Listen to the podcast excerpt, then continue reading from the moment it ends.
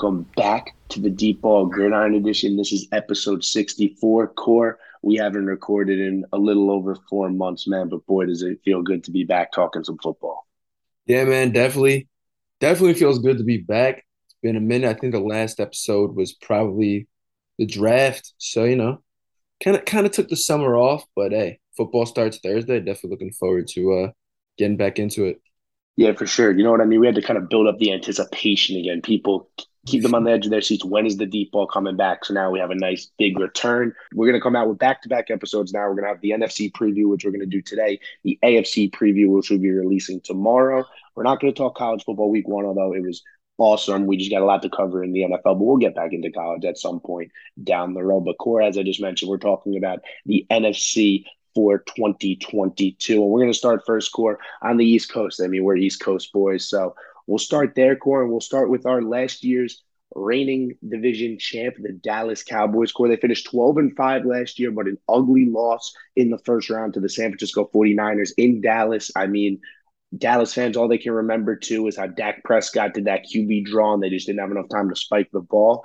Uh, definitely disappointing for them. The good news for them, though, is they brought back both of their coordinators. It looked as if maybe Kellen Moore would take the Miami job. Maybe Dan Quinn would go to the Broncos, but both of them are back.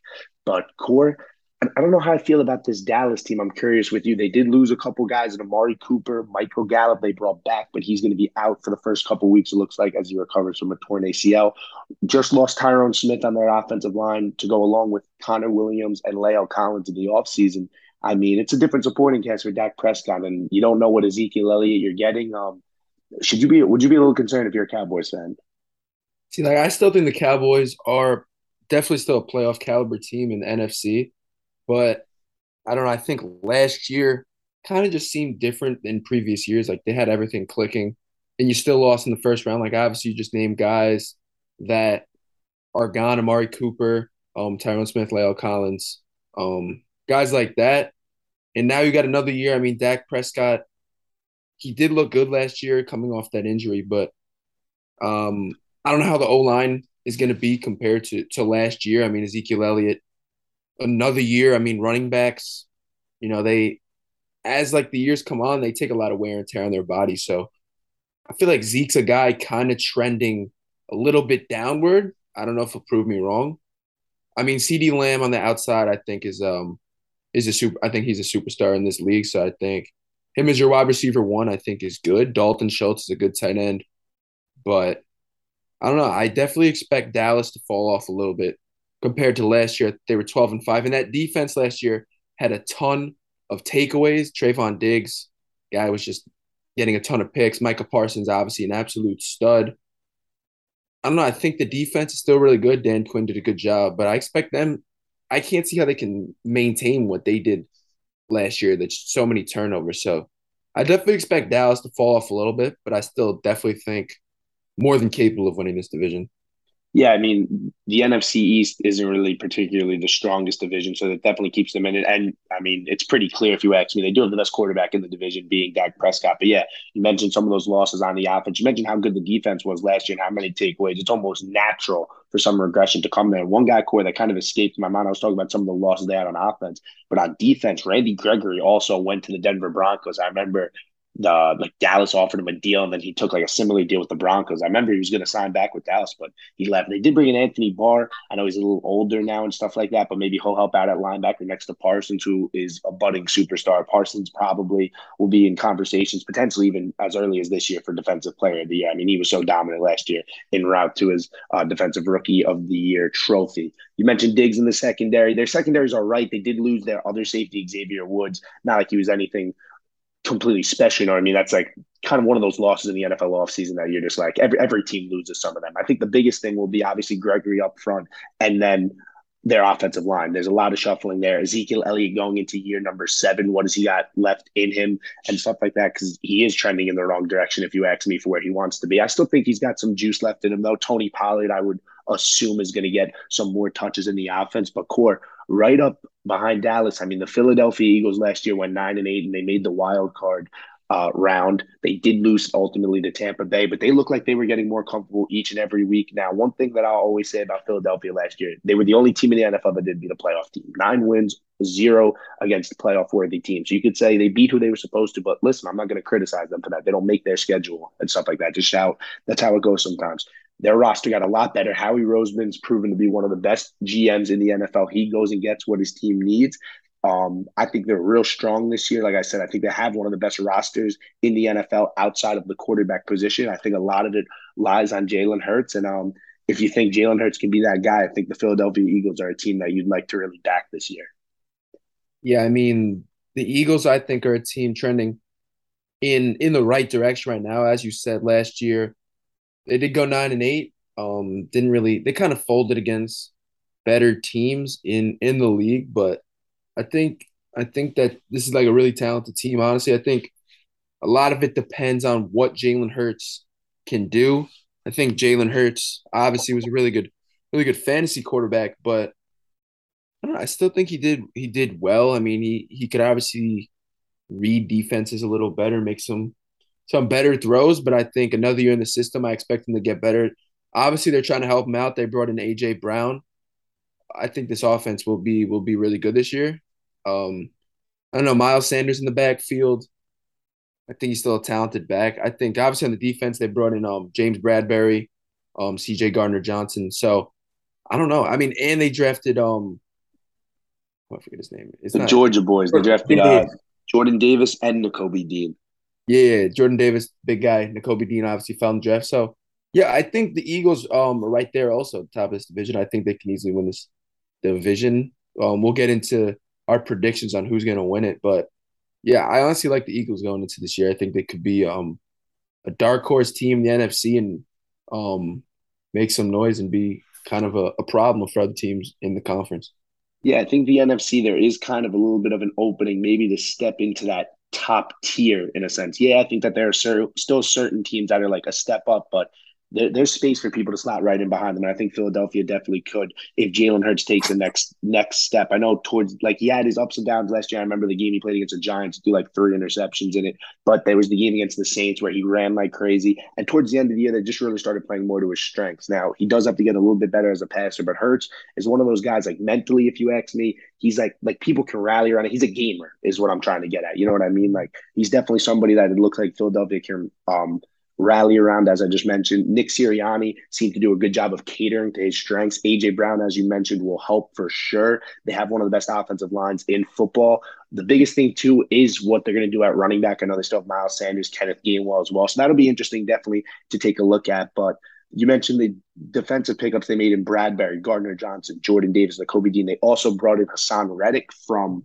Carolina. He was there for on a one year deal, back to back years now. He's had 10 plus sacks. He'll definitely help the Eagles pass rush. They got to still Fletcher Cox and Brandon Graham. Those guys are more aging. You know what I mean? They were part of that Super Bowl 52 team, it was maybe that. Yeah, they won Super Bowl 52, it was uh, against the New England Patriots a few years back. But yeah, I think that the Eagles can def- I think a lot of their success this year relies on Jalen Hurts. I think if Jalen Hurts is as good as he was last year, they can still improve on where they were last, like on a nine and eight record. But I think if Hurts could take a step and develop into possibly like, yeah, like this could be our quarterback, not even for the next eight years. Like maybe this could be our quarterback for the next three, four years. The Philadelphia Eagles could potentially make some noise. So, Core, we talked about maybe the two reigning playoff teams from the NFC East. Let's go down the line a little bit, talk about the Washington Commanders and the New York Giants. I think the main storyline around both of these teams will be their quarterbacks. It's kind of you think it's their final chance, Daniel Jones and Carson Wentz, as being NFL starters? And I'm curious, if not, which one of the two do you think would like necessarily get another chance? And I'll also give you this core. Which one of the two do you think is going to have a better season? See, I think both these guys under a lot of pressure. I think Carson Wentz is definitely under a lot of pressure right now. I think this kind of is certainly his last chance, just because obviously he was on the Eagles. He was um an MVP candidate, and since like he hurt his knee, he really hasn't been the same. He went he went to Indianapolis after one season. They're like, nah, you're not the guy. Now he goes to a situation where uh, it's not it's not as good of a team as it was in Indianapolis. It's in the Commanders. I think this is more of a position for him to just go out and ball and just just play a little more freely. Because I mean, the Commanders, I think, like I said, they're not as good of a team as the Colts. So I think with, with, with the Colts, it was like, oh, you have such a good team, like you just got to be decent, and this team will be really good. And they failed to make the playoffs after they lost to the Jaguars. I think with the Commanders, if the team like doesn't succeed that, that much, like not all will be on Carson Wentz, but I still think it's kind of his last chance. Like he has to go out there, he's got to play good he's got to got to make good. He's just got to do everything um of a leader and a quarterback. I think if he goes out there and he doesn't have a good season, like I really don't see him being a starter in the league anymore. He's already 29. And then Daniel Jones. See, I think Daniel Jones, I could see him if like if he has a bad season in New York, I think I could see him going to another team, maybe sliding into I think Mitchell Trubisky's probably better than Daniel Jones, but some type of situation like that and like have to wait his turn. Like I could see Daniel Jones becoming a starting quarterback in the league still. Like but he'd have to go to like a backup role first. But between the two guys, I don't know. I think Carson Wentz is going to have a better better season. Um, they brought in Jahan Dotson in the draft. Obviously, still have Curtis Samuel. Terry McLaurin's really good. Antonio Gibson out of the backfield. Yeah, um, McKissic. I think they have solid weapons. I wouldn't say like really good weapons, but I think they have good enough weapons for Carson Wentz to work with. And I think another year, I think this is a year where I don't think there's like like he, yeah, he's playing for his job. Like I just think the team that he's on, there's just not like that much pressure just because their expectations. So I expect him to have a a better season. But I think both these guys, uh, they have bad seasons, won't won't be on the same team that they're on right now. Yeah, I'm in, I'm in agreement with you. I think that this is kind of like the end all be all potentially for both of these guys. And I'll start with Wentz. You make a great point at that. Maybe there's more pressure on Wentz in the sense because now it's like if he's bad, then he's done. But you're 100% right with the expectations. It's almost like if Carson Wentz has a Pro Bowl level year, like there's still a chance that Washington doesn't make the playoffs. So, like in that sense, yeah, Wentz should feel a lot looser and just kind of go ball out. Listen, you mentioned that they brought in Jahan Dotson. Curtis Samuel was basically out all of last year, too. So to get him back in Washington, I know he reunited with his former offensive coordinator from Carolina. So that should help. He knows how to use him. Obviously, Terry McLaurin, a budding superstar, they just did pay him. What sucks is that on defense, Chase Young was just placed on the uh, physically unable to perform list, so he's going to be out the first four weeks. They said he had a setback too, so I'm curious to see when he's going to step back on the field because Washington's defense is kind of more the backbone of their team. Not saying again that their offense can't be good this year. I think that maybe if Wentz turns back the clock a little bit, they could. And then going with the New York Giants, I think a lot of it with Daniel Jones will come down to it also his wide receivers' health. I know last year he's playing without Kadarius Toney for a lot of the times. Kenny Golladay was a shell of himself. He played, but I mean, you you couldn't tell he was out there. Sterling Shepard tore his Achilles, was banged up earlier in the year too, and stuff like that. So just Daniel Jones needs more consistency. He had obviously Jason Garrett get fired mid-year, so get like Brian Daboll obviously like he's not going to turn Daniel Daniel Jones into Josh Allen. Like it just, I don't, I don't think so. If he does, please, I, I, would love nothing more in this world, Core, than that to happen. Realistically, he's not. But what I want to see every week is Daniel Jones continue to get better and maybe be that guy. And if not, the Giants maybe will head in, his, in another direction. Core. Normally, I'm a lot more biased, but I'm more realistic with the Giants and expectations. I know the throughout the whole NFC East, really, but specifically the Giants because they were the fourth place team last year. They had they, these teams all have very easy schedules this coming year because they drew like the AFC South, so they get the Texans, they get the Jaguars. They also drew the the North, the NFC North out of division, so you get the Bears, you get the Lions. Then obviously you play in your division. Like there's a lot of very winnable games, so that if one of these teams plays very well, they could see themselves with like you, you might look and be like, wow, like I didn't really expect this team to maybe win 11, 12 games, but you know what? They dominated in their division and they had another, they had easy schedule, like easy games outside of their division. So maybe it is. I'm not saying that's going to happen, but for the Giants getting back to it, it's, it's more than like, it, I don't know. I just don't think they're going to flip a complete switch overnight. I think that's unfair to think. I think they can be a competitive football team, playoff wise, core. I'm not 100% sure if they're there yet, but if they're a good enough football team, they will have a chance to do it because of how the cards are just dealt this year in the NFC. But like I said, I hope, and I really hope Kadarius Toney plays all 17 games this year because I mean that guy is one of the most talented receivers I've seen on the Giants in my lifetime. Maybe honestly, number two right behind Odell Beckham Jr. So I would love to see him there. Their defense might be a little rough this year under um, Wink Martindale. I know their corners are a little weak, so we'll, to, we'll just have to wait and see. You know what I mean? You just want to get better each and every year. Core that's going to bring it to our prediction for this division. After talking about all four teams, I'll start with you first. Who you got winning the East? Yeah, I think I don't see the Cowboys repeating. I think it's tough for them to go back to back, especially like a franchise who feel like they've kind of struggled with that type of just consistency. So I think they'll still be good, but I don't know. I think this is the Eagles division. I think they get back and they uh, they win the NFC East this year, and Jalen Hurts has has a really good season.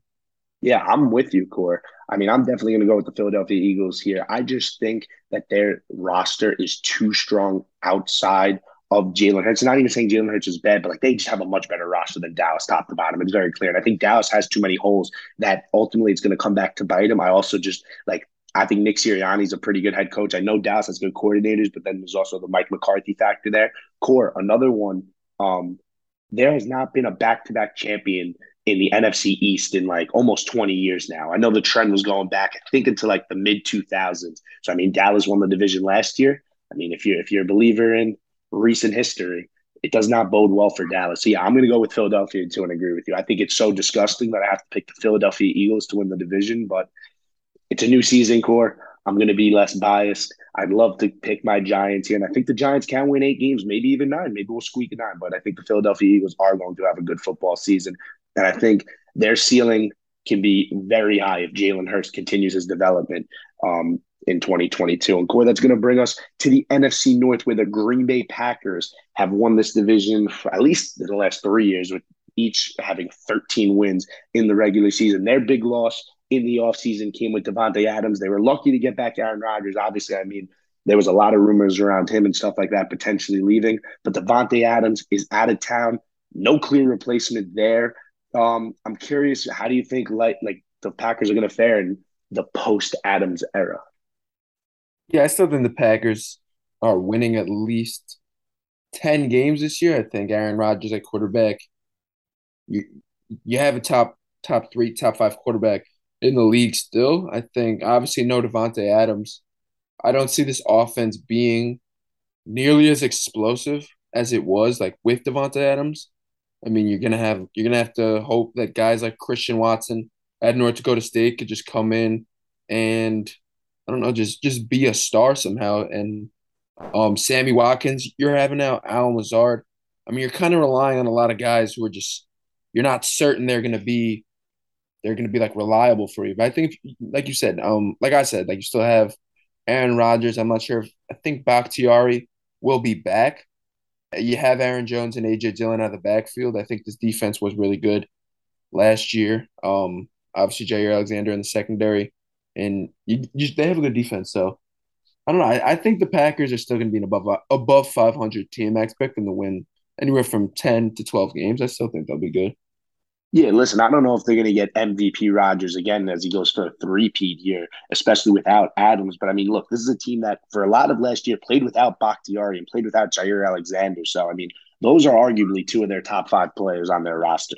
So, to be as good as they were last year, to be the one seed without them is pretty impressive in its own right. You're 100% right. One of those receivers definitely needs to step up. Allen Lazard seems like a prime candidate. He's been in the system for a little bit. I think even more importantly, though, there's going to be a big emphasis on getting both of the running backs involved. I think AJ Dillon is immensely talented and he needs to be on the field more, which means that there's going to be more receiving work for Aaron Jones. I think that LaFleur is a creative enough mind where he can get both of them involved and almost like use them to your strength. You know what I mean? Like that that's a position of strength. Use them. Like it doesn't matter that they're not receivers. Like Aaron Jones can catch 60, 70 balls in the season, no problem like that. Robert Tonyan is also kind of a uh, X factor here. I know he got, I think he tore his ACL for sure last year. It was definitely a lower body injury, kept him out for the rest of the year, but potentially he could be back. Who knows? He was big for Rodgers two years ago.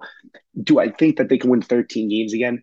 Maybe not. But again, I don't know necessarily if like I'm ready to sit here and say that the Packers are like completely like done from contending. That in no way. If you still have Aaron Rodgers balling out, like you're still going to be fine. And offensively, like they still have a good offensive line and stuff like that. So with Matt LaFleur there, I'm not too too worried about the Packers. Although, core the Minnesota Vikings are definitely trending, if you ask me, in the right direction. They just did hire Kevin O'Connell. This will be his first year. He's the former offensive coordinator for the Los Angeles Rams.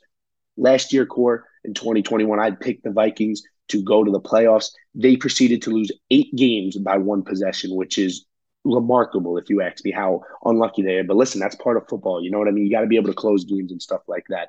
They bring in Za'Darius Smith on the defensive side to replace Anthony Barr and try to offset that.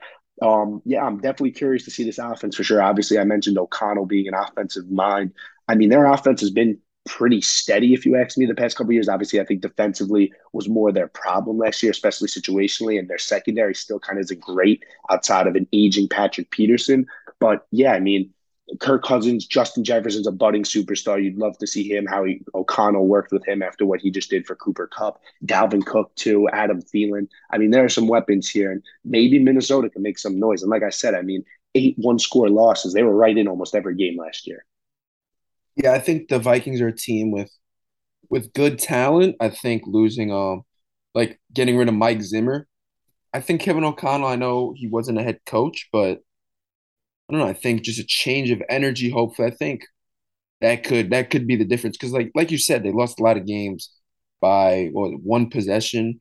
And I don't know, I mean, you you take some of those games, you lose eight games by one possession, you win four of those, like you're a playoff team. So I think if Kevin Kevin O'Connell could just get this team to be able to gut out and win one possession games, like that's the difference. So I'm gonna I'm gonna think with a new head coach, like the energy is um is gonna be a little bit different. Obviously, you said offensive mind, so I expect and like this offense has been good, but I expect Justin Jefferson to get into another level. I think last year he really took off, but I think he has even more of a ceiling going into this year especially with um O'Connell. And yeah, I think they're gonna be I think they're gonna be fine. I think they'll be able to compete for this division. I think the Packers losing um Davante Adams, Za'Darius Smith going to the Vikings. So I, I think the Vikings will be right there. And I I think they'll actually have a, I think they'll have a good season this year. Yeah, so cool. I mean, I think it's pretty obvious to almost everybody that it is pretty much a two horse race in this division. So I guess we'll go right to this, and then we'll touch on the Bears and the Lions. But um, who do you got between the Packers and the Vikings? I know they play Week One, so that's maybe a good early indication. But who do you think ultimately will win the NFC North?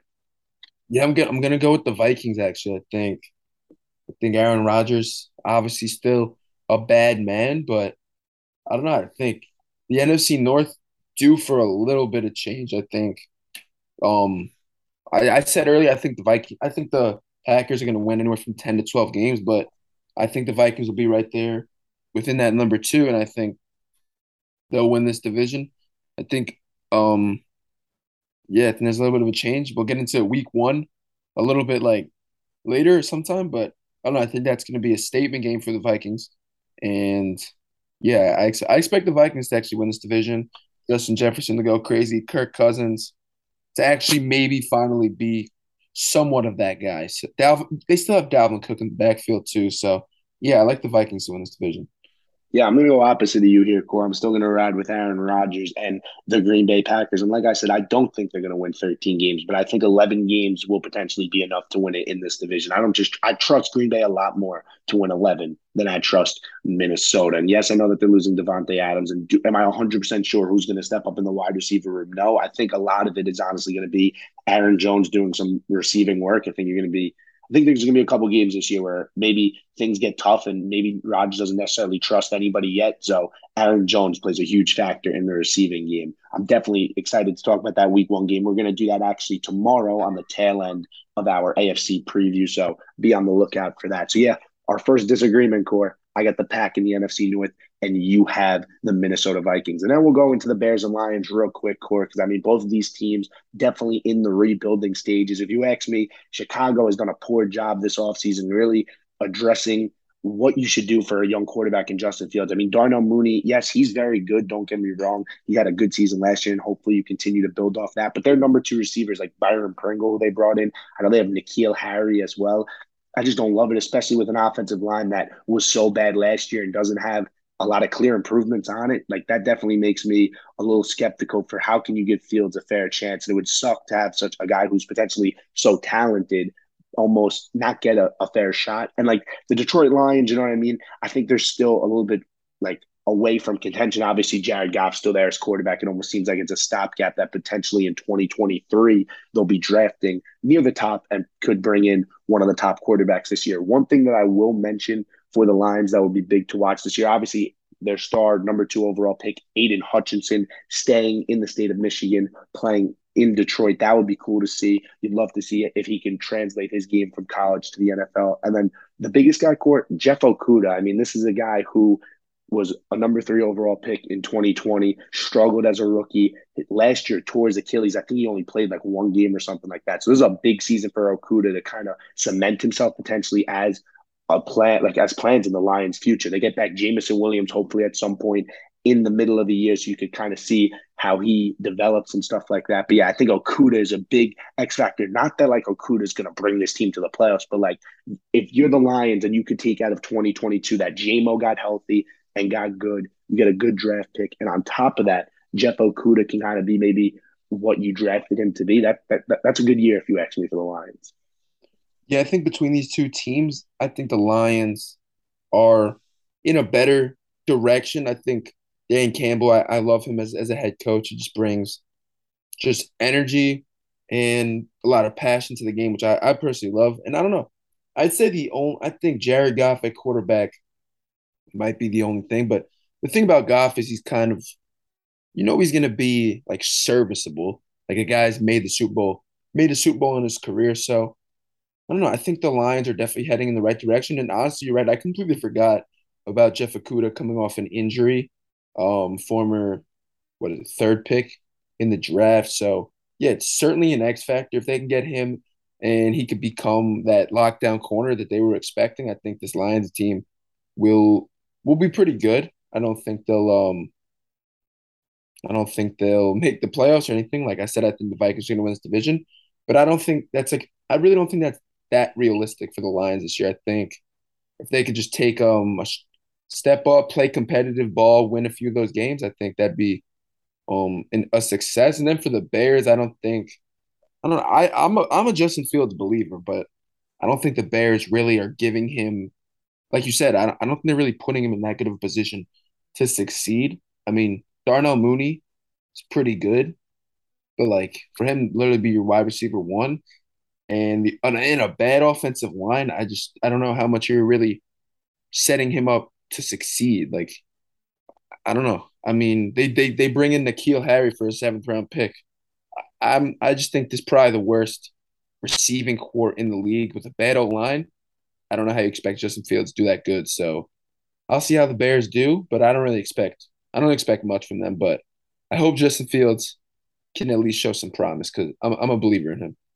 Yeah, listen, tomorrow when we talk about the AFC core, I'll spoil it a little bit. I'm going to talk about kind of the Jets and how, like, to contrast, if you ask me. I know the GM there, um, it's the guy from Kansas City. I can't remember his name exactly off the top of my head. He just got there, so don't get me wrong. Joe Douglas has been established there. But if you look at kind of what the Jets have done to surround Zach Wilson, who's going into his second year, and what the Bears have done, like it, it, it's a little upsetting if you ask me. Like I said, I know it's completely different store, a completely different situation and stuff like that. But I'm still going to compare. You know what I mean? They're still both going into their second year. So hopefully for the Bears and Lions takes that both those fan bases can take away from 2022. Maybe there won't be a whole ton of winning, but there can be a lot of promise for the future. Moving on court to the NFC South, the Tampa Bay Buccaneers future was looking real murky in the beginning of the offseason when Tom Brady said he was going to step away, but Brady hit us with a little bit of pump fake. He's coming back in what looks like it's going to be his last year. Not with Bruce Arians by his side, Todd Bowles is elevated to head coach.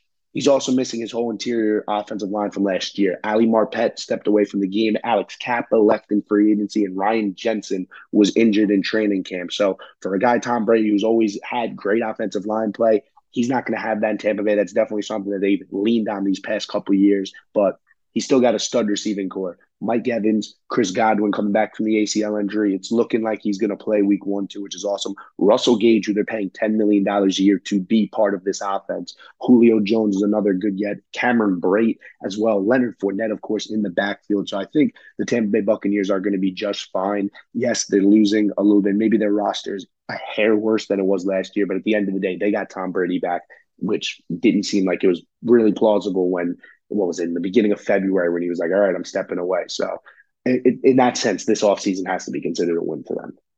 I mean, for sure, you were expecting um, Tom Brady to step away, comes back. I think Tom Brady comes back, even at this age of his. I mean, I think the Ram, I think the Bucks instantly turn into a top two top. Yeah, I'd say definitely a top two team in the NFC, top team in the NFL. I think. Yeah, like you said, the the wide receiving corps is definitely still stacked. Mike Evans. They even bring in Julio Jones. I mean, Godwin should be back. Leonard Fournette, I know he came in a little bit overweight, um, into camp, but I still think he'll be good. I think he was kind of um kind of like a bounce back year for him last year. And the defense obviously still um still good. I mean Devin White at linebacker. Um you got Antoine Winfield in second. They, they have a good defense, I think. Todd Bowles more of a defensive minded head coach. I think that'll help out. So yeah, I mean I think the Bucs still run this division. I think the Saints uh still I think the Saints are good, obviously. Like they kind of live rent free in Brady's head, but I still think this is the Bucs division to lose, no doubt. Yeah, listen, we'll get into the Bucs in a little later and kind of like where we think they stand in the entire NFC. I agree with you though that for in this division it is theirs to lose. So, I mean, I guess we're going to spoil our pick a little early. We will both go with the Tampa Bay Buccaneers here to win the division. I know I'm speaking for Corey here, but I got the utmost confidence that's where he's going. Doesn't mean that if you ask me, Corey, that there aren't going to be some other teams in this division that are going to win some football games. Listen, I know Sean Payton is gone and he's been a staple in New Orleans for like the past 15 years, but they get Jameis Winston back. Michael Thomas is back there too. They bring in Chris Olave. A couple changes at safety. There's no Marcus. Uh, there's no Marcus Williams anymore, and there's no CJ Gardner Johnson, but they bring in Tyrann Mathieu. Um, Marcus Maye they also brought in, but there's some questions about him. He, he was in the news for something bad, not good. So Marcus Maye could potentially be in some trouble. Alvin Kamara will be a big X factor if you ask me. Potentially, he could be facing a suspension. They're saying it might get held off until 2023. There's a lot of uncertainty around this team. Don't get me wrong, but Dennis Allen, another defensive coordinator, stepping in to the head coach role. I think, I mean, this is a team that I believe the Saints last year won eight or nine games, and they had some horrendous quarterback play. So I don't see why that Jameis Winston was looking good. I'm not going to say spectacular before he went down with an injury. This is a team, though, that has dominated Tom Brady in the regular season 4 0 the past two seasons there. So I think this is a team, this a Saints team that could be a little sneaky. I'm not necessarily saying win a division necessarily, but they can definitely be competitive all season long. But they, they, there are a lot of question marks around this team, like I just said, with health wise, especially on the offensive side of the football. Mm, I think, yeah, I think the Saints team on offense pretty rejuvenated. You get back Jameis Winston. Obviously, you bring in Jarvis Landry from mm-hmm. kind of a home hometown reunion from LSU from Louisiana. I mean, Chris Olave in the draft, I like that pick. So you're definitely giving Jameis Winston some more weapons. Obviously, you still have Alvin Kamara. And I mean, Taysom Hill, I, you can't forget about him. He could still be like implemented into this offense. So I th- I think the Saints definitely come in second in this division. I think definitely compete for a wild card spot. Like the defense, I think the secondary of the Saints is really good. I don't know if Marcus Maye will be able to play, but Tyrann Mathieu at free safety brought him in from the Chiefs. Still got Marshon Lattimore at corner. So I really like the team. Demario Davis, another guy, like really good linebacker. Cam Cam Jordan too. So yeah, I think the Saints are they're one. There's a good. They've been a good ran organization over the last like say like eight to ten years. Just like competitive team. I think they have solid talent. So I think this team will finish over 500 and definitely compete for a wild card in the NFC. Yeah, if you ask me, it's very similar, like in the sense of like Pittsburgh in a sense this year, where it's like a team that it, that maybe is like not as talented as they have been in the past, but like you just have trust in the organization because I mean they deserve it. Again, this is a team that it just seems like year in and year out they're always fielding a competitive team. like I said last year, I, am blanking if they went. Like I said, they won. I think they w- did win nine games by the way last year. And I mean, who was that quarterback? They did win nine games last year. And you had Trevor, Trevor Siemian. I know was that quarterback. Ian Book started the game at quarterback on Monday Night Football. that, one, yeah, that, that, one was rough. All right. Taysom Hill obviously got a little bit of run there too as well. So, but um, yeah, I know he's he's still back there and stuff like that. But yeah, I think that there's definitely some question marks around this team, but definitely don't write them off as a team that's just like, oh, Sean Payton's gone. All right, see ya. What I do think will be interesting though, Core, maybe I don't know if I would shoe this team in though for second in the NFC South because I think the Carolina Panthers have a very underrated defense. You got pieces like Brian Burns there, Jeremy Chinn, Donte Jackson, Jaycee Horn was hurt last year, but he was showing a lot of promise. And I mean, the biggest X factor of them all will be Baker Mayfield at the quarterback position. They got bad QB play last year as well from Sam Darnold. Obviously, then they went back to like Cam Newton and stuff. PJ Walker was playing there a little bit. They get a healthy Christian McCaffrey back last year. DJ, this year, DJ Moore is a, honestly, I think he's vastly underrated as a wide receiver. I think he's very good with the ball in his hands. He's a good route runner. So I think that there's potential for the Panthers to make some noise. And I think, listen, there's not like Baker Mayfield, say all you want about the guy. He's had one real good NFL season under his belt that like in 2020 that he was awesome. Last year he's toughing it out through an injury and stuff like that. He's just like one of those guys it seems like too. Obviously everybody knows how he carries himself and stuff like that. Like this is like he just seems like Baker would be the type of guy right now to rise up to the occasion and almost kind of like he, he he embraces the chip on his shoulder. He he he knows that people are kind of out for him, but I, I he he lives up to that. And I think Baker's going to have a real good bounce back year this year and surprise some people in Carolina. And like I said, I think this Carolina team can be real competitive because of some of the pieces that they have. Now, if it goes bad, Matt Rhule could definitely be on the hot seat because I mean this is now year three and it's kind of been ugly the first two years, but I don't think necessarily will go that bad. I think that Baker Mayfield, like I said, will rise up to the occasion. I'm going to start in week one with the Baker Mayfield revenge game against the Cleveland Browns.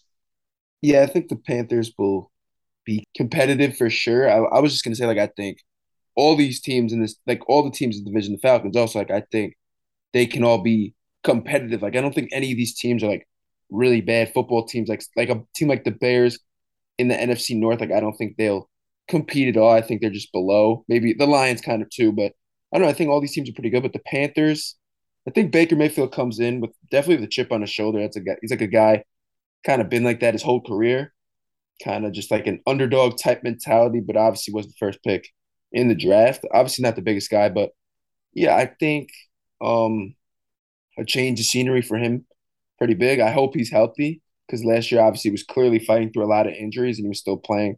So yeah, I mean DJ Moore on the outside, Robby Anderson, Terrace Marshall. Obviously, you got Christian McCaffrey. He, if he could stay healthy, you're getting Jaycee Horn back on defense. Jeremy Chinn is good. So, yeah, I don't. I think they're the third best team. May, maybe even fourth. I think them and the Falcons will be kind of close. I think they'll edge out the Falcons though, but I think I don't think they're better than the Saints. But I think this team can maybe win anywhere from I don't know. I'd say like six to eight games. I think they could be competitive and do solid, but I don't see them as a playoff team really.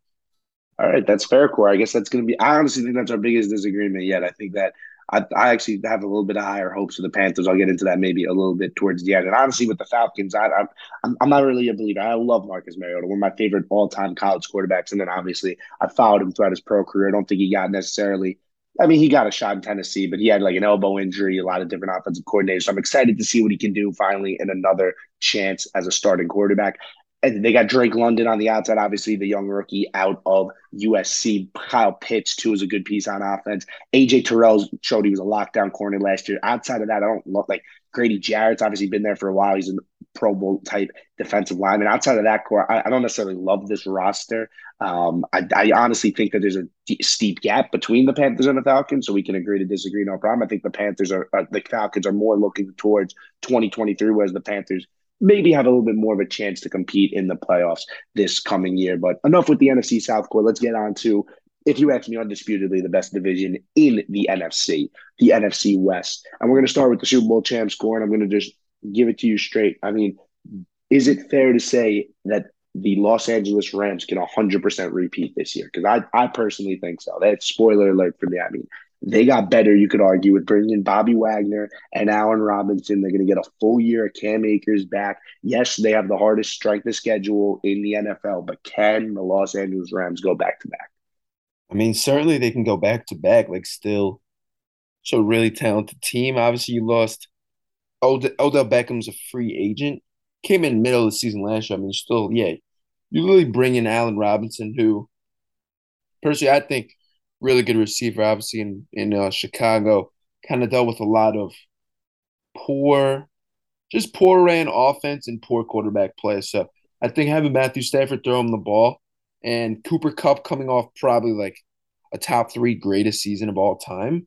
I think Allen Robinson can come in and uh he can get a lot of targets early for Matthew Stafford. Cam Akers potentially um a bounce back bounce back player. Played a little bit last year. I think he'll be kind of breakout too. You bring in Bobby Wagner from Seattle, so yeah, I mean, I I, I don't see why the uh, the Rams can't repeat. I mean, still really talented roster. Didn't really lose much, so yeah, definitely think the Rams still a top two team. I think them and the Bucs are the top two teams in the NFC. I think you you would probably agree. I think them two should be neck and neck, and I think those yeah, I think those are the two best teams. So for sure, the Rams could run it back.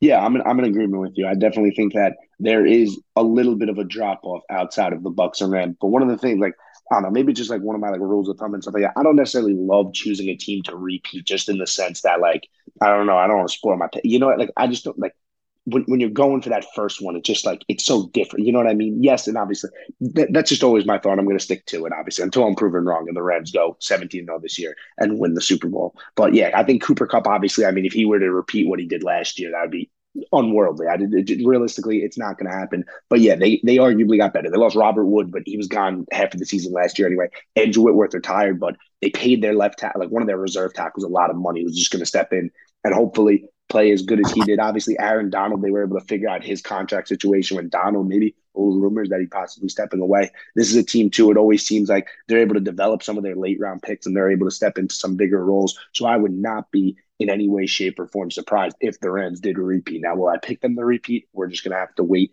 and see and find out. Core in the NFC West, we'll also talk about some other big contenders. I think there's two clear ones, obviously, for the throne to go get the Rams. We'll start first in San Francisco, where the Trey Lance era is going to officially begin. He was the third overall pick in the 2021 NFL draft. Got a couple starts last year, looked all right, maybe nothing like spectacular. Uh, there's been obviously he came from North Dakota State and he didn't play in the COVID year, so not a whole ton of game action for him. But his upside is immense, if you ask me. I think it's 100% the right move. I think you're a playoff team with Jimmy Garoppolo, but you could potentially be a Super Bowl team with Trey Lance if he lives up to his potential. Now, that's also saying that you might not be a playoff team if Trey Lance really does not play good. They could always go back to Garoppolo. That's always a um a possibility. Deebo Samuel, there was a lot of things maybe saying that he wanted out and stuff like that. It was looking for a while that Deebo would not be back in San Francisco. He is. I'm interested to see what type of role he does play. I'm also definitely interested to see on what the loss of Mike McDaniel will do for this offense. I know he's a guy who's really been under the scenes the past couple years as their offensive coordinator and their run game coordinator, where you think of San Francisco and you're like, oh, it's Kyle Shanahan. Mike McDaniel was a huge part of what they would do offensively. So I'm definitely curious to see how Shanahan adopts without him. Their secondary isn't great. I know Jimmy Ward went on the IR. They lost Jaquiski Tartt. So you don't love that hole there, but I think that this is a team again who came very close to going to the Super Bowl this past year as a six seed. They just caught fire in the playoffs.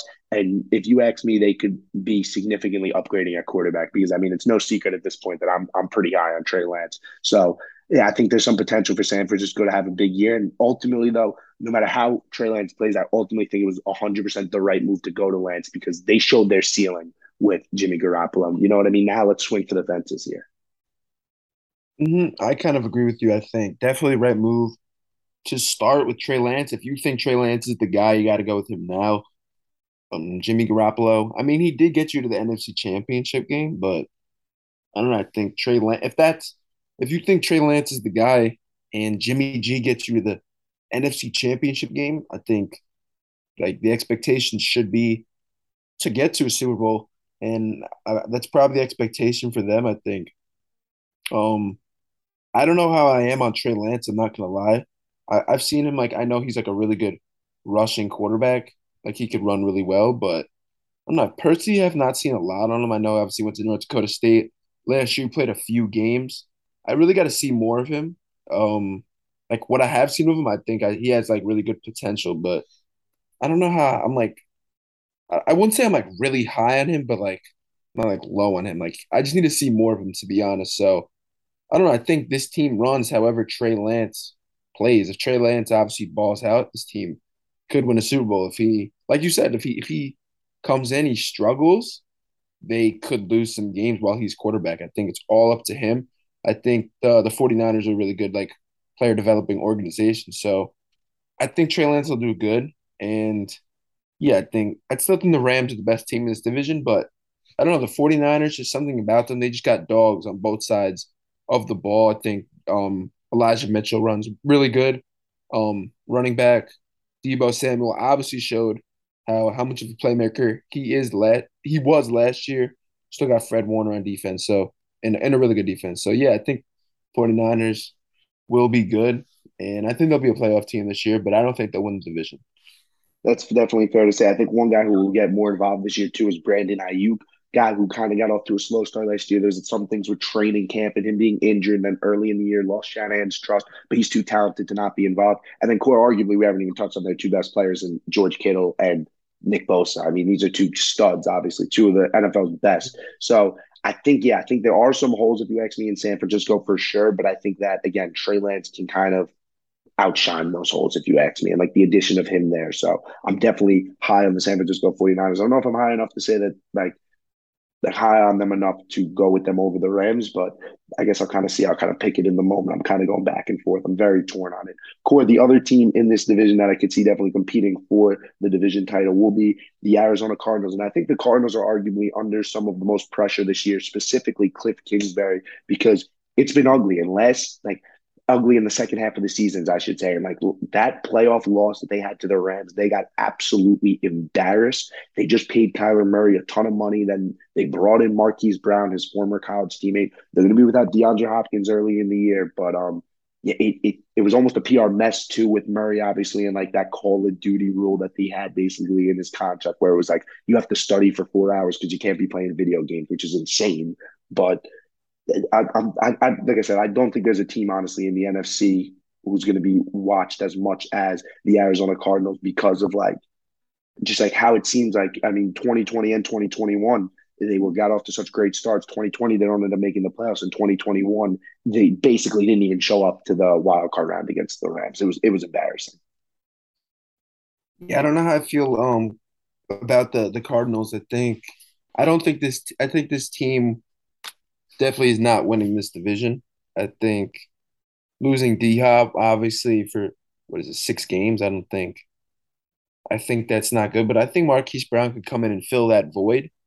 But I don't know. I think when D Hop comes back, this offense could be extremely dangerous because I think Marquise Brown as your number two is a lot better than him as your as your number one. I think he's good. Obviously, he played with Kyler Murray in college, but I think D Hop is just he's a whole nother level above um Marquise Brown, more of a guy who could just like more of like a good. I, I don't think he's that tall, but like he can go up and just like get jump balls. Like Marquise Brown, more of like a speed type guy. So mm-hmm. I think this offense could be really good once D Hop comes back. I still think it'll be good with without D Hop. I mean, James Conner had a ton of touchdowns last year, and yeah, I mean on defense, uh, I, I love Budda Baker. He's probably one of my favorite players. I don't know how JJ Watt is kind of um kind of getting old, a lot of injuries. So I don't know. There's a lot of question marks surrounding this team, and I think their ceiling is is a wild card spot, and I'd say their floor is they could miss the playoffs. I don't think they're I don't think they're going to win the NFC NFC West. I think it's a really good division. So I expect uh, the Cardinals to be competitive in 2022. I think they'll make the playoffs, but I really don't see them making a deep run um, either. I think Kyler Murray's a guy who's kind of, I don't know, I feel like he's kind of been like Russell Wilson. I'm not like the way I'm comparing them is like they both start off like really good. Mm-hmm. And then mm-hmm. like as the season goes, like they kind of like would like fade a little bit. Like they kind of just like even out and like they just like do not sustain the production they were doing earlier in the year. I think that's kind of like was a theme last year. So if Kyler, I hope Kyler Murray could um could flip the switch a little bit. I think if the, if he can, this team will be a lot better. But I don't know. That's kind of been a theme right now. So I don't know. I think I think they'll make the playoffs, but I don't think they'll win. They can win this division. I don't. I don't think they can. Yeah, I'm, I'm in agreement with you. I will not be choosing the Cardinals to ultimately win this division. I definitely think though that they're they're going to be in the playoff hunt for sure. Uh, defensively, you mentioned J.J. Watt. He was banged up last year. It's going to be big to get him back healthy. They did lose Chandler Jones on the defensive side of the ball. You mentioned Budda Baker. He's a stud at safety. Byron Murphy, too, another guy who had a great year at corner for them. I think he's developing into really one of the top, like a top defensive back in this league. He should definitely be talked about a lot more. I think a lot of pressure will go on the two high former first round draft picks um, Isaiah Simmons and Xavier Collins, both the inside linebackers there. I think that those guys obviously harder your defense and stuff like that. These guys are both athletic freaks and stuff like that. So I think that if you have them two in the middle of the defense playing up to their potential, obviously Budda Baker, and Byron Murphy in the secondary, JJ Watt maybe gives you something that like their defense was was pretty good last year. It, it was a good unit. And then offensively, you know that you're going to put up points. Obviously with Kyler Murray, I think Marquise Brown's going to have a really good year. I think this offense fits in very well. Rondale Moore too is another guy who's going to step into a bigger role. No Christian Kirk and almost tread water enough until you get DeAndre Hopkins back. The last team we'll barely touch on in this division core, just in the interest of time, is the Seattle Seahawks, who are just preparing for life outside of Russell Wilson. Obviously, they traded him this past offseason. Geno Smith is going to be the starter there. Not a long term guy. You would think he did beat out Drew Lock, though, so it kind of maybe tells you what they think about Drew Lock as their potential franchise quarterback. They got a couple rookie offensive linemen, specifically at the tackle position. I know they drafted Charles Cross in the first round, so definitely they hope that he can develop into a franchise cornerstone. Kenneth Walker's another rookie running back that they drafted who maybe will come in to play a bigger role. I know he's a little banged up right now. Noah Fant at tight end. So there's a lot of new pieces in Seattle, obviously moving on from Russell Wilson, moving on from Bobby Wagner. I'm interested to see what happens to DK Metcalf and Tyler Lockett's production. It seems like these guys have kind of been staples the past couple years, obviously with Russell Wilson, and now um, who knows? And I'm, I'm curious. I don't necessarily know if Seattle's going to be like I don't think they're going to be like a bottom feeder in the league. I think they'll be competitive in certain games, but ultimately, I just think that like the QB play is not going to be good enough. Core that brings it to ultimately who's winning this division. It kind of seems like you're siding with the Rams here. Am I right? Yeah, I'm definitely siding with the Rams to uh, run it back and win this division for sure. Yeah, I, you know what?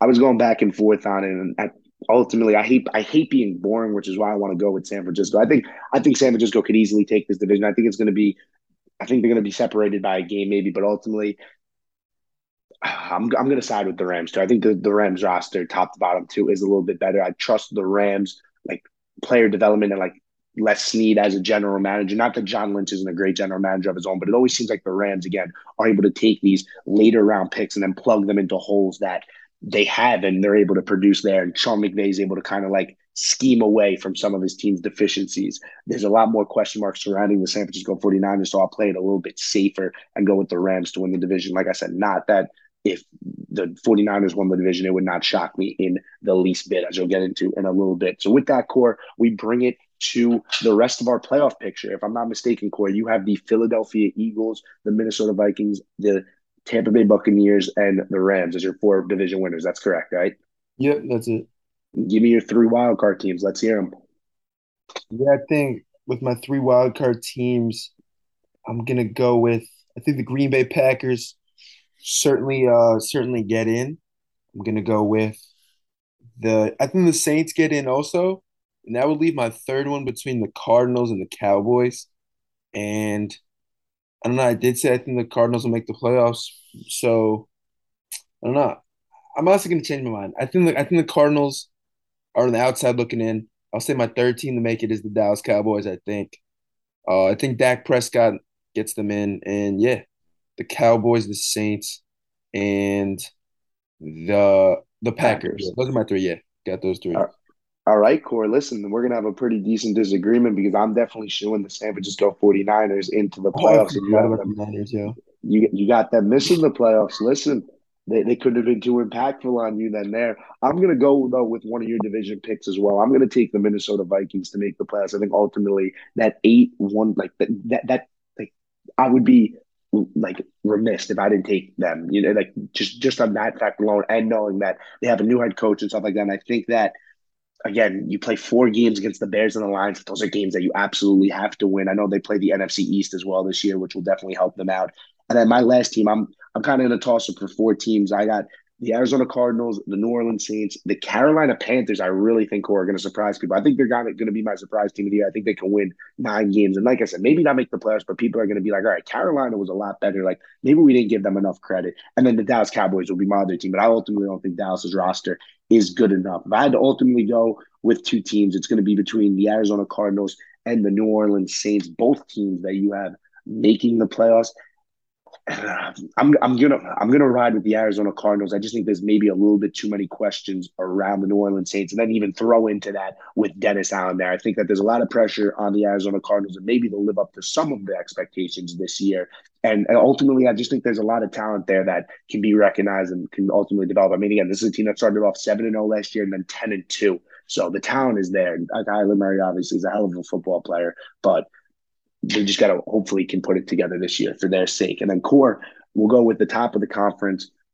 And listen, I didn't take them to beat the Rams in the in their division that I was going to go with the Bucs too, but I think that's who you're going to go with. So I'm going to I'm I'm going to go with San Francisco and Trey Lance ultimately as my breakout player. I'm going to I'm just going to push all my chips into the table and just say I'm all in on Trey Lance and the San Francisco 49ers. I don't know necessarily how good of a season it is. I think it's going to be really good and I think he's going to be able to overcome some of the things the Niners have proven that they play well come January and early February obviously potentially into the playoffs. I think that like Shanahan is too creative of a coach to get a quarterback as gifted as Lance and take a step back from where he was last year. Like just think about the amount of like the, run game just opens up so much when you can have a threat like Lance at the quarterback position to run the ball 15 times a game. You have an extra blocker as simple as that in your running back that you, you just get an extra number in the box. I think it's like I think Shanahan could have a field day potentially with Trey Lance. And but obviously, I hear things about me. Oh, Shanahan isn't really 100 percent sold on Lance and stuff like that. I he, you drafted a guy third overall. The building was sold. Like you guys are bought into him, right? You at least have to give him the fair shot. So I'm going to go with the San Francisco 49ers. Obviously, them losing in the NFC Championship maybe gives them a chip on their shoulder. They got stars in Bosa, in Kittle, in Deebo, in Fred Warner. So, and I think Trey Lance is going to jump right up there and be another star in this football team. So, yeah, I think if you ask me, I'm in agreement with you that the Buccaneers and the Rams are probably a step above everybody, but I think the 49ers could definitely overtake one of them in the playoffs, if not both. And I, will take them as my NFC representative in the Super Bowl. Mm. It's a it's a lot, Peo. I think I don't know if we're going breakout. We're going breakout player right now. I think I I don't know. I think it's gonna be. I don't think this team's gonna make the playoffs, but I think the Falcons got two really good guys on the outside and Drake London and Kyle Pitts. And I don't know, I think one of these guys is gonna is gonna break out. Think they're both really capable of being major breakout guys.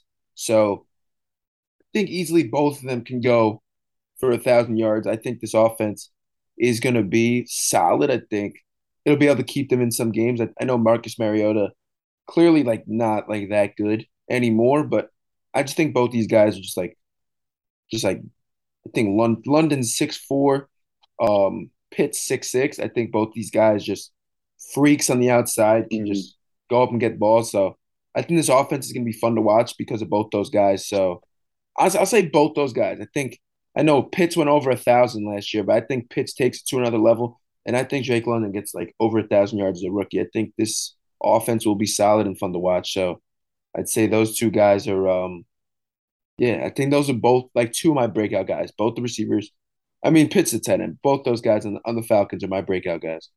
Hey, I like that. I like that for sure, man. I'll cut it. I'll cut off on you real quick before you go into your conference winner. But yeah, I mean, they're going to be trailing a lot if you ask me too. So there's going to be a lot of chances for them, and that's a bet on talent thing. I think like obviously Kyle Pitts, if you ask me, one of the most talented guys in the draft last year, went fourth overall, and Drake London too. I think I, I, don't know. I don't. I feel like he doesn't get enough love. If you ask me, he was so dominant at USC, and then he got hurt. He was on his well on his way to potentially winning the Biletnikoff last year when he I think he like fractured his ankle or something like that in about like late October. So I mean, yeah, these two guys are immensely talented, and for a team that again I think is going to be losing some games, I think there's a chance for them to put up some gaudy numbers. Which brings it to core. Who's your conference winner? Yeah, I mean, I think it's just like too good of a story. I think Tom Brady announcing retirement. A few months later, he's like, "Yeah, I'm back. Like I'm coming back." I just think it's too like too good of a story for the goat to come back. I think he goes out on top.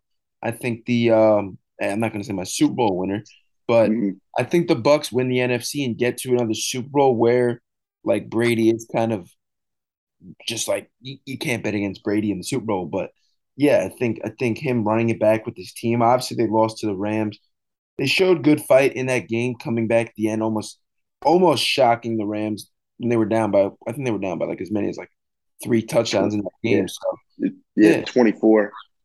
24. Yeah. Okay. So more than that. I mean, yeah, still three touchdowns. But yeah, I think Mhm. I think the Buccaneers just on both sides of the ball, like they still have a really good team, good weapons, Tom Brady back. I think this is their this is like almost like the last dance. So I think they get it done. Brady gets number eight. I'm, I'm, giving it away. They're kind of my pick, but to win the NFC for sure, I'm going to go with the, the Tampa Bay Buccaneers. Yeah, that's okay, Corey. You can give them a little tease. And yeah, listen, hopefully their last dance goes a little better than the Aaron Rodgers, Davante Adams last dance of last year. Um, Corey, we'll wrap it up. Honestly, we didn't say a most disappointing team. I'll be real brief on this just in the interest of time. The Dallas Cowboys I had missing the playoffs, and I think they're going to be my most disappointing team. Obviously, America's team as they're self-proclaimed and stuff like that. Everything's bigger in Texas, most valuable franchise in all of sports. But they got star power. I, I ultimately don't think I think they missed the playoffs. And to me, Dallas misses the playoffs in a bad division. That's pretty disappointing. So that that's kind of mine. Yeah, I mean, I think Dallas is, is a good um team to be disappointing, but I don't know. I think I'm looking at these teams. I think another disappointing team. I'd probably say that I think the Arizona Cardinals, I think, are a good team, but I think it's gonna be another year Yeah. where they kind of disappoint a little bit. I think Uh-huh.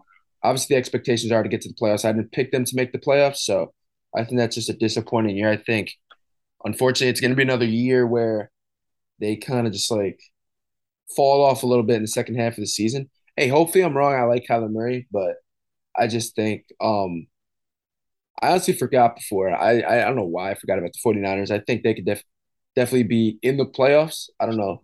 I mean, I'll stick with the three teams I had before, but I think the 49ers will finish better than the Cardinals too. So, yeah, I'd say the Cardinals are my my um, most disappointing team, the team with expectations. I don't think they'll make the playoffs. So, yeah, I think it'll be pretty, pretty disappointing season for them. Yeah, and listen, I mean, I chose the Cardinals to make the playoffs, but I was like very hesitant on. I even think at nine and eight or ten and seven, like even ten and seven, you could like if, if they're nine and eight and they squeeze into the playoffs, like I still think that's kind of like disappointing if they get bounced in the first round for sure. Especially like you could just kind of tell like last year, like the Eagles were nine and eight and they were the seventh seed in the playoffs, but like they didn't really like look like they deserved to be there. You know what I mean? Just like one of mm-hmm. just like one of those things that like it it is what it is at the end of the day. But Corey with that, that's going to wrap up our NFC preview. Like we said, tomorrow we're going to come back with our AFC preview. We're going to give you some award winners, and we're going to start our week one game picks. This year, we're not going to do every single game. We're going to take some of our premier games. We're going to talk about those in depth, and then we are going to post all of them on our Instagram at the default underscore core. It felt great to get back, and I'm definitely ready to talk football tomorrow again. What about you? Yeah, definitely. I'm ready to get into the AFC. I think a, a deeper conference, a lot of, I think the seven playoff teams in that are going to be even harder to pick from. So, yeah, definitely looking forward to uh, talking about the AFC. Yeah, listen, maybe I got some NFC bias, and that's why we did it first because I am a New York Giants fan, but I do think the AFC overall is a better conference this year. I mean, they definitely have the best division in football. Not even close. Definitely excited to talk some AFC ball tomorrow. But that's going to do it for today's episode. Be sure to check us out on the Instagram at the ball underscore. Get ready for tomorrow's episode. Take care, everybody. Have a good one.